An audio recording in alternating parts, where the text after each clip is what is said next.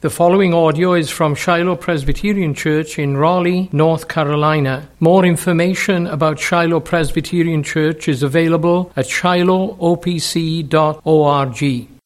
Please remain standing for the reading of God's Word. Turn, if you will, in the Gospel of Matthew, chapter 21, reading from verse 23 through to verse 32.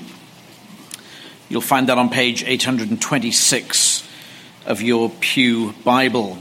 I should say before we, we enter the text that verse 23 is a challenge to Christ's authority, and then the answer and the implications to that challenge are really played out over three parables.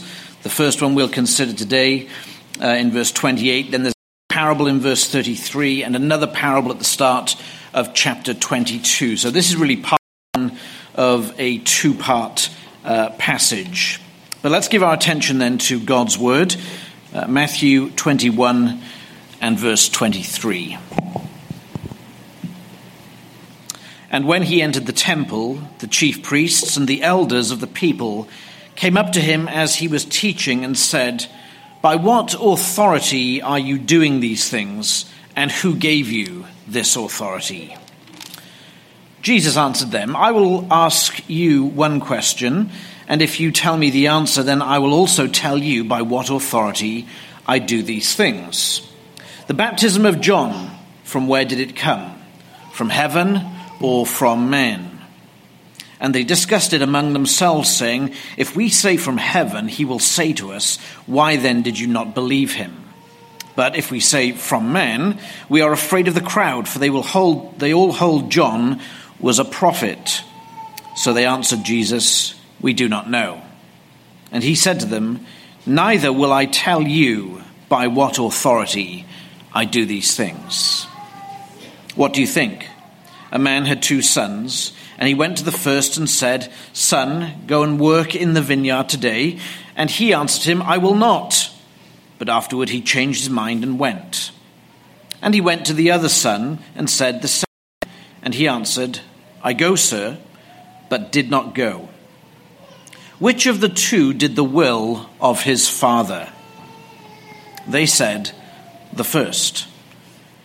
Jesus said to them, Truly I say to you, the tax collectors and prostitutes go into the kingdom of God before you.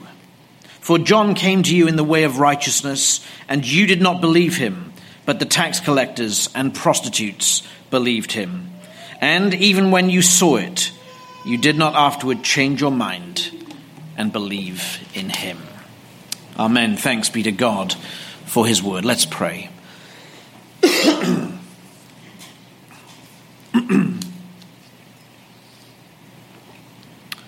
Almighty God, we do bow before you now, pleading your divine assistance, that work that we cannot do for ourselves.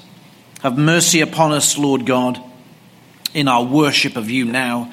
As you speak to us, give us ears to hear and hearts to receive. Work richly in us uh, that we might believe in you, receive you, trust you, and obey you as we are called. For we ask this in Jesus' name. Amen. Please be seated.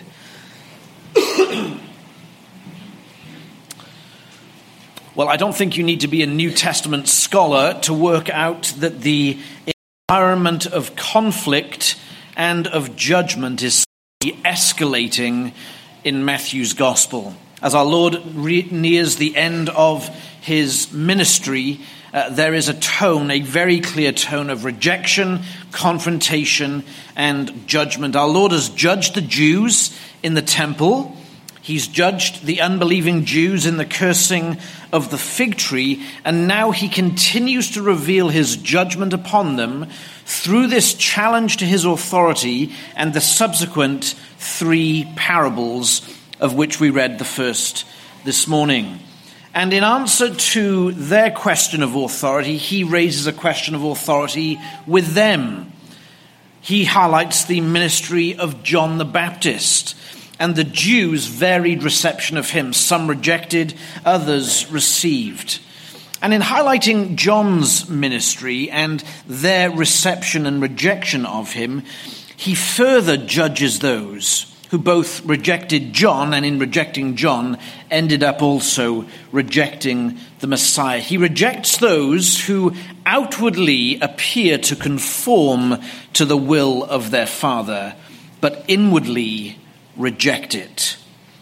Uh, the lesson is simply this true faith in God and his Messiah grants entry to the kingdom and leads to obedience. True faith in God and his Messiah grants entry to the kingdom and leads to trust and obedience. And we see that manifest firstly through the teaching in verse 23, where the Jews challenge Jesus' authority. They challenge his authority. And secondly, we'll see, if you like, a test case.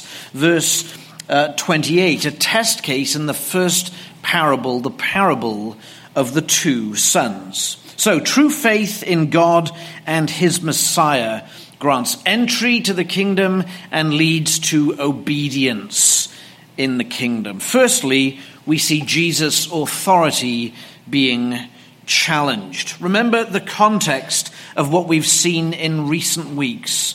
Jesus left the temple. He's going to go back into the temple and teach and preach the gospel once again. A reminder of what we saw last week. We saw our Lord beginning really a ministry of condemnation and of judgment. The cleansing of the temple there in verse 12 was the first episode of that closing ministry towards the unbelieving Jews. And that's really the prelude to our Lord's final departure from the temple in chapter 24, where the glory of the Lord is departing from the temple and bringing judgment upon the people. But it's not all doom and gloom. Last week we saw, did we not, the salvation and the healing of those who were attracted towards the Christ. Those who had received in the blind and lame came to him and he healed them. These are the events of the last days of our Lord's ministry. We are days away from his arrest, his crucifixion, his death, and his burial. And here we find him in chapter 23, re entering the temple, sorry, verse 23, re entering the temple, and we read there, he's teaching. What's he teaching? Well, Luke records for us that he was preaching the gospel. Preaching the gospel. And it's this preaching of the gospel uh, to which the Jews once again react. But it shows at least for some there's still that opportunity to repent and believe. Even in the last moments of his ministry, where condemnation and judgment predominates his work, he is still holding out the light of the gospel to many. And it's during this teaching and the preaching of the gospel that he receives this challenge to his authority. Note there, verse 23 again. It is the chief priests and the elders of the people come up to him and say, By what authority are you doing these things, and who gave you this authority? Note well, it's the chief priests the rulers over the worship of God's people, and the elders, those who are set apart to judge God's people, who come to Jesus over this question of his authority. That is to say, those in authority, put there by God in the sacred and, if you will, in the secular realms of God's people, now come with a complaint about authority, about Messiah's authority. Jesus himself, who had been set apart and appointed by God for this task, finds the greatest stumbling block in his ministry for those who are also set apart to authority in Jewish life. There's a tragic irony to this reality. The people that God had appointed, at least formally so, the people that God had appointed who were set apart guide the people in the way of righteousness were now the ones questioning the Messiah. And if they can't resist his works and his teaching, because they were manifestly divine, manifestly righteous, they will find fault in him in another way. By what authority do you teach? By what authority do you do these things? We need to understand the nature of the question, friends. It's designed to catch Jesus out. It's a trick. If he says, Well, I've received no formal training in the school of the rabbis, then they'll say, Well, you're unqualified to teach. If he says to them, I'm the Son of God and have authority to teach, then they will accuse him of blasphemy, place him under arrest, and curtail his earthly ministry before the time Christ was ready to end his earthly ministry. Moreover, we need to understand this question of authority in the life of Christ. The question denies what they saw with their own eyes the question denies what they heard with their own ears. From the earliest parts of Christ's ministry, the Sermon on the Mount, we saw that Christ taught and healed in a way that no one else in Israel ever had done. Verse 28 of chapter 7 at the end of the Sermon on the Mount.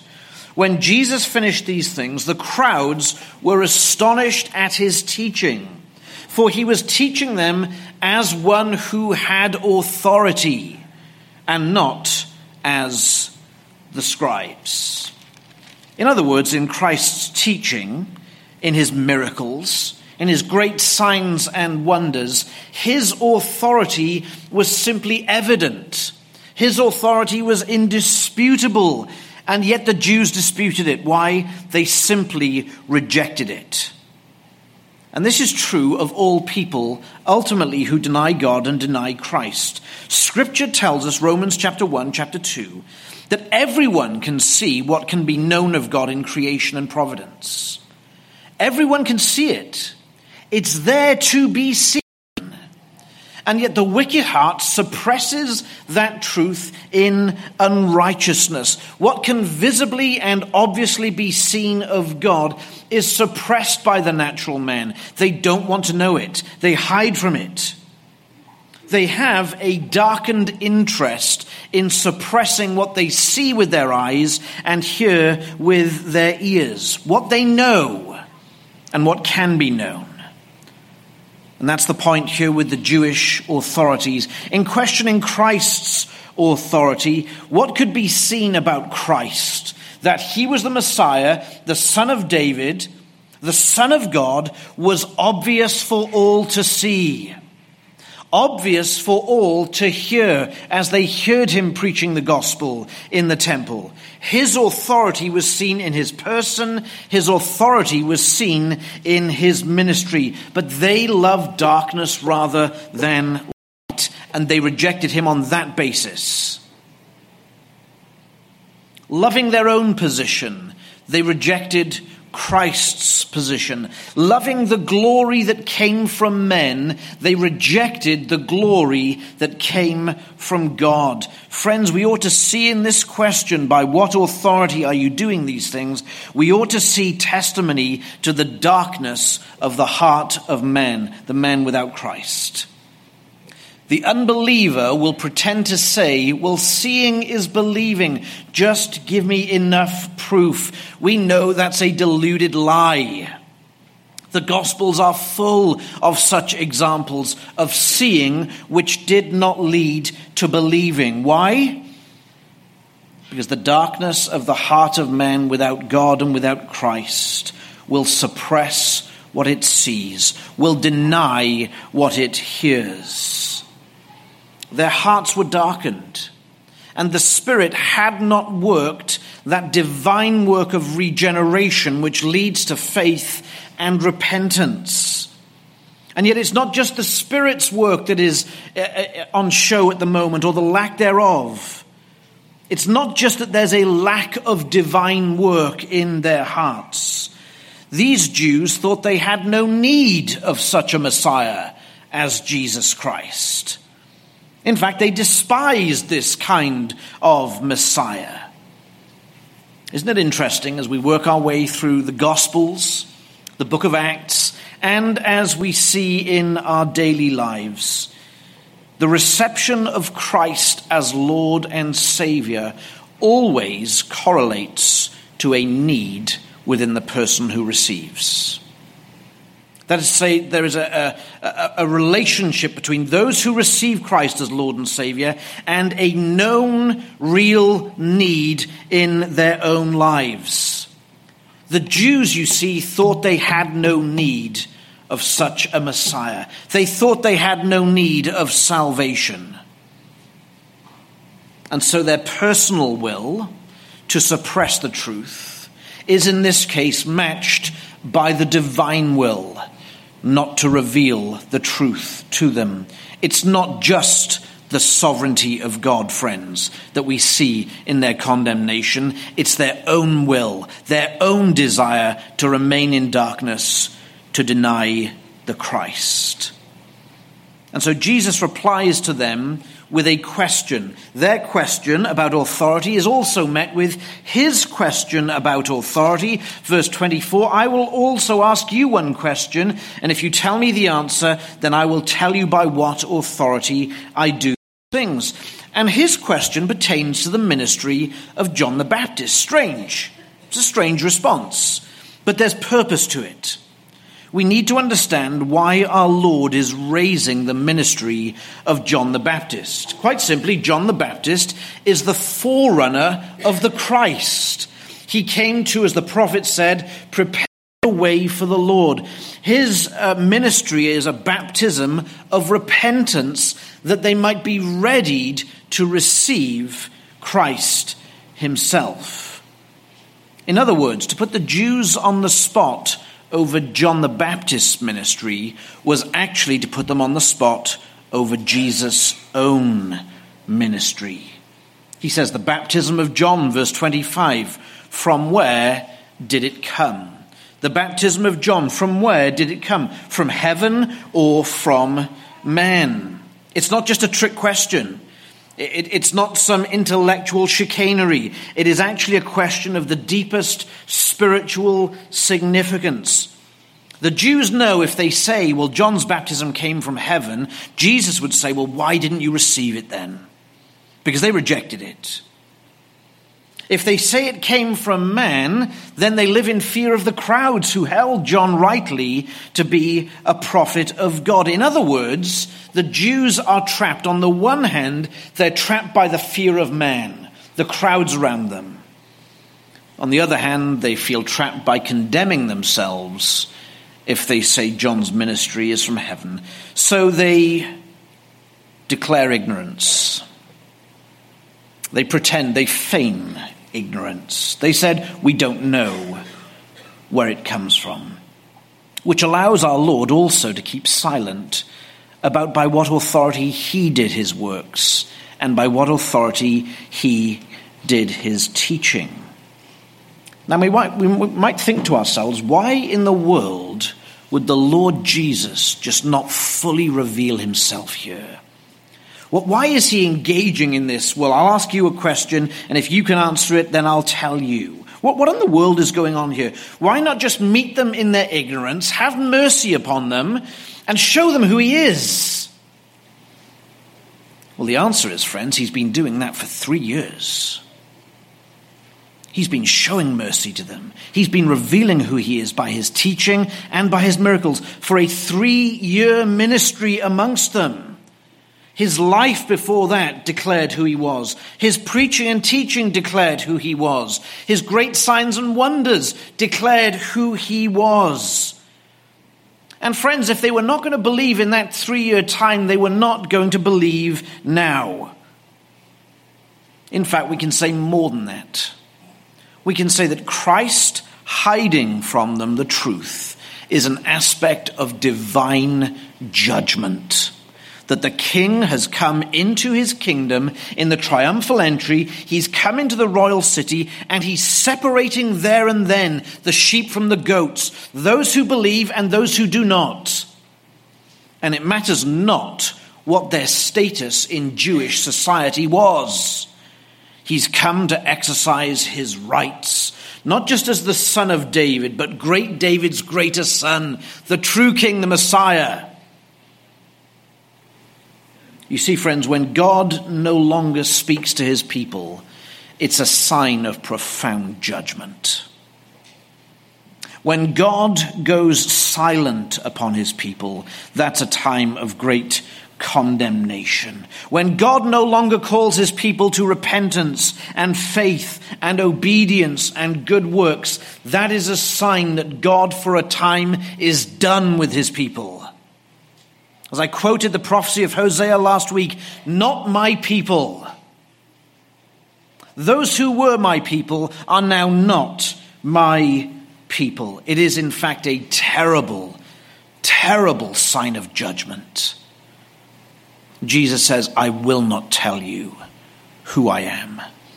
I will not tell you by what authority I do these things. Friends, I want to say this to you by way of application. Do not neglect opportunities when God speaks to you. Do not neglect opportunities when God speaks to you. Perhaps some of you are wandering from the Lord right now. You're in church this morning, wonderful, good news. But your life is straying from the Lord. Perhaps you're in some form of disobedience or sin or another habitually. You're wandering from the Lord, yet you're here today, friend. And God is speaking to you right now. The Bible doesn't belong to this church, doesn't belong to this pulpit or this preacher. It's God's word unto you now, dear friend. That means it's not too late for you to repent and to turn from your sin and find forgiveness and mercy in Jesus Christ. Look unto him now. Hear him calling you. Hear the warning of condemnation. Those who belonged outwardly to the people of God are cast out. It's not too late to repent. It's not too late to turn. It's not too late to go to Christ for repentance and faith and forgiveness. Because, friends, life in Christ is worth living. And life in Christ is worth having. Consider it's a life of forgiveness of freedom of conscience from sin. It's a life of love and fellowship which will produce in you good fruits, fruits of obedience. It's a call to all of us. Why would we ever separate ourselves from those moments when God is speaking? I would suggest to you, friends, that is to invite hardship, even judgment chastening into your own life. Jesus did not speak of who he was to the Jews in order to reveal judgment upon them.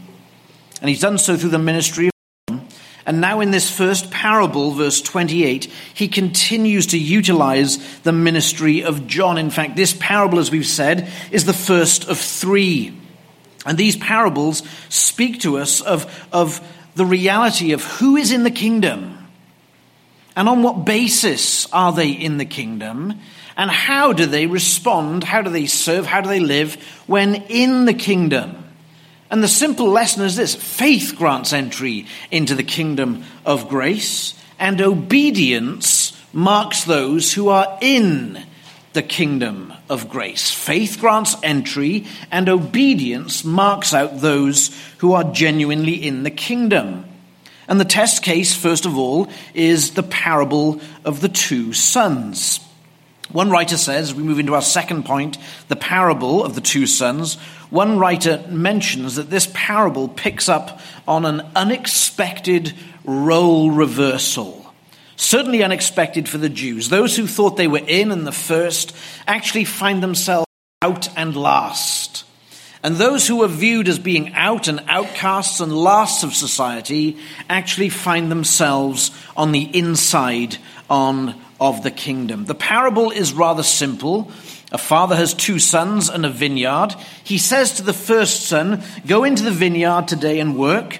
The son says, verse 29, I will not go but then later repents and goes and does the will of his father. He says to the second son, Go into the field and work. And the son says, I will go, sir. He outwardly appears to obey, but then he changes his mind and disobeys his father. The teaching moment for the Jews with our Lord is there in verse 31. Which of the two did the will of his father? Now, if you read the Gospels enough, you'll know that phrase, the will of his father, is theologically loaded. Christ said time and time again, I have come to do the will of him who sent me. I've come to do the will of my Father. It's a lesson about them and, in a sense, a lesson about him. Who does the will of the Father? The Jews say, rightly, the first son. Though he initially disobeyed the call to go and labor and to serve, he realized, I'm a man under authority. I must do as I'm told. I must trust my father. I must obey him. And he went and did it. Yes, he was the one who did the will of his father. Jesus' application to them is quite simple. It's the end of verse 31 into verse 32.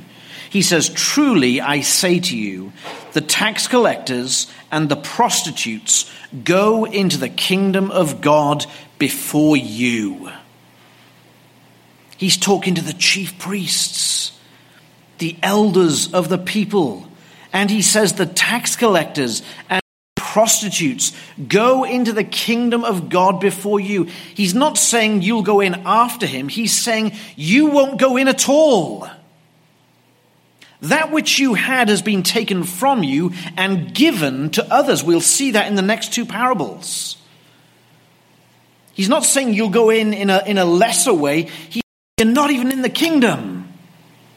And look who's taken your place the despised tax collectors, the outcast of society, the prostitute.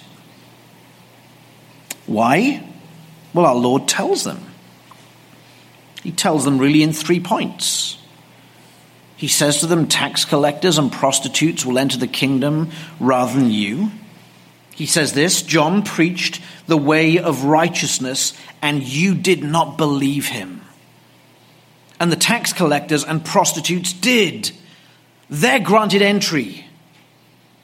And thirdly, he says to them, even when you saw the, the, the, miraculous works of John in his teaching, the repentance of, of thousands of people, even when you saw it, Jesus says, you did not afterward change your mind and believe him.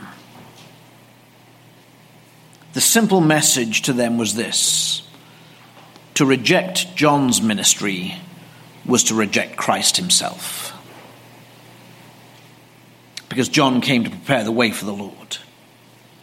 To reject John's ministry was to reject the Messiah himself. I don't suppose by now that this message was surprising to the Jews. I suppose they had heard it from our Lord perhaps many times over, but shocking nonetheless. Shocking nonetheless. The chief priests replaced by tax collectors, the elders replaced by prostitutes. You can imagine their fury, can't you? Their outrage at what our Lord is saying. Tax collectors and prostitutes in the kingdom of heaven over us? We can just imagine their fury and anger. Verse 45, trespassing into Pastor Rockin's preaching next week. They know he's talking about them. When the chief priests and the Pharisees heard his parable, they perceived he was speaking about them. Consider these Jews. For centuries, they've congratulated themselves that they were the special chosen people of God, and there were none quite like them. They were more holy than others, more chosen than others. They were God's sons. They were the obedient son working in the vineyard of their father. And now they're told that the outcasts, the lasts of society, will be given entry to the kingdom at their expense. We ask ourselves, how could this be? It's because the kingdom of which Jesus is speaking is wholly different to the kingdoms of this world and wholly different to the kingdom that these Jews thought they were part of. Isn't that interesting? Our Lord has said, My kingdom is not like the kingdoms of this world. Said that in the previous chapter. And actually, what we're seeing that within the covenant people, there was a conception of the kingdom of heaven which was thoroughly worldly. Thoroughly worldly. The Jews' conception of the kingdom, the Jews' conception of the Messiah, thoroughly worldly, to the point that they belonged in that kingdom and not in the kingdom of heaven. We ask ourselves, how could it end like this? And the answer is really terribly simple. Because the kingdom of God does not belong to any by birth, nor by family, nor by some kind of priority of one kind or another, nor by service, nor by works, nor position, nor conformity to a set of rules or a set of doctrines or the practice of man. It's simply not a kingdom of men. And it's not run by men's principles. It's the kingdom of the God man, Jesus Christ, run by his principles.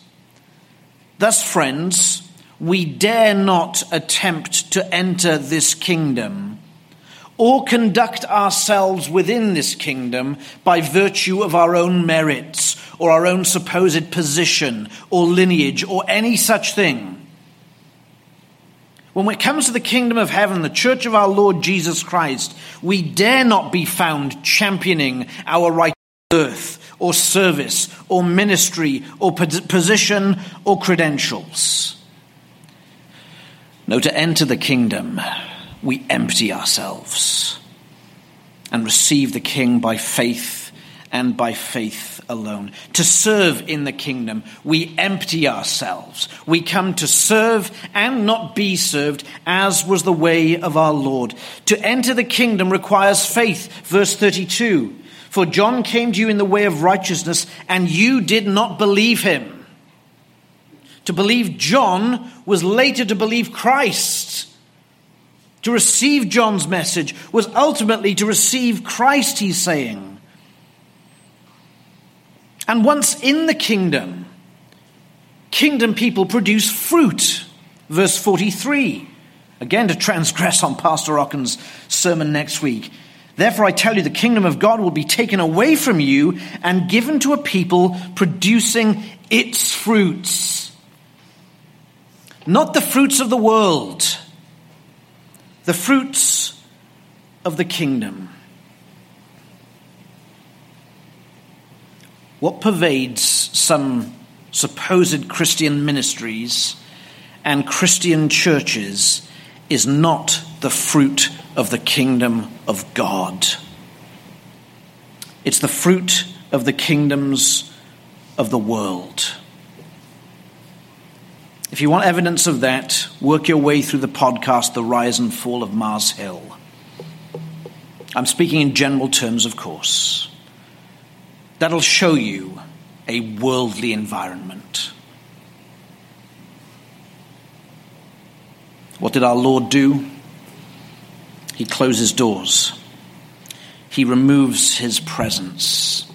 He pronounces judgment. The fruit of the kingdom is the fruit of the Spirit. It's just that. It's the fruit of the kingdom. Not the fruit of this world. We're not to look like this world. We're not to sound like this world. We're not to think like this world. We're not to worship like this world does. Because we belong to the kingdom of heaven. It's a kingdom which endures. It's filled with righteousness and grace and mercy. Friends, let's be clear. Here we see some in the process of being removed from the kingdom. They were never truly in it because they were not in it by faith, but now formally they are also being removed from it. We've been taught in Scripture that others were brought in in their place. Let's be clear what this means for us as we close today. First, let us take care. Let us, you and me, let us take care that this does not become true of us also. That being in the kingdom, we are removed from it because of a lack of sincere and true faith.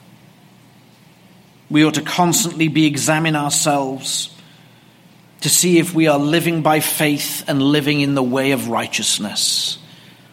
And as we do that, friends, we don't so focus upon our, our own failings and our own sin that we say, by my sin I've been excluded. No. By your lack of faith, you're excluded. But by your faith, you are included. Not because your works are so great, though that will follow in time. We are included because of the mercy of God in Christ and the Holy Spirit working faith in us. That is the ground by which we have been received entrance into this kingdom, not by what we do. Are we of faith? Are we of faith? And if we conclude we are, as many, many, many of us should, let us give thanks for that reality. What a remarkable thing for us to be here today. Scripture will tell us branches of the vine were broken off that we might be grafted in. Oh, what an act of mercy and grace that you, friend, are here today, delivered from your sins, hearing the voice of God speak unto you individually. What a great act of mercy, a great act of grace. Oh, friends, let's give thanks for this reality. That while some have been cast off, you have been shown the grace and mercy of God in Christ Jesus, our Lord and Savior. That though we were outside of the kingdom, we have been brought into the kingdom, that we are children of the living God. What wonder is this, friends? Are you filled with wonder at this reality? that you, not by right, nor by might, nor by merit, nor by righteousness, that you have been brought into the kingdom of heaven? Oh, what wonder is this! Guilty, vile, and helpless sinners raised to the heights of heaven this very day. This is good news, blessed news. And our response, our response to the goodness and the generosity of our great God, surely it's this worship and obedience. Worship and obedience, fruits of the kingdom of God. May God grant each one of us here this day hearts that are so filled with love for our God that that love and that faith directs our every word, our every thought, and our every deed. Amen. Let's pray.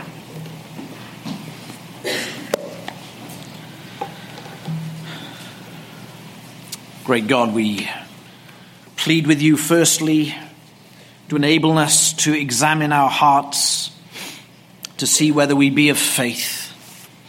To any here living in rebellion, Lord God, living against your revealed will, have mercy, grant repentance, grant faith that, Lord God, your name might be praised through the salvation of sinners. And for those, Lord, of us whom you have delivered and granted faith, oh Lord, how we bless your name, how we praise you. You are very good and kind. Fill our hearts, Lord, to overflowing with that knowledge that it might direct our every path. We praise and bless you in the name of Christ our Lord and our Savior. Amen.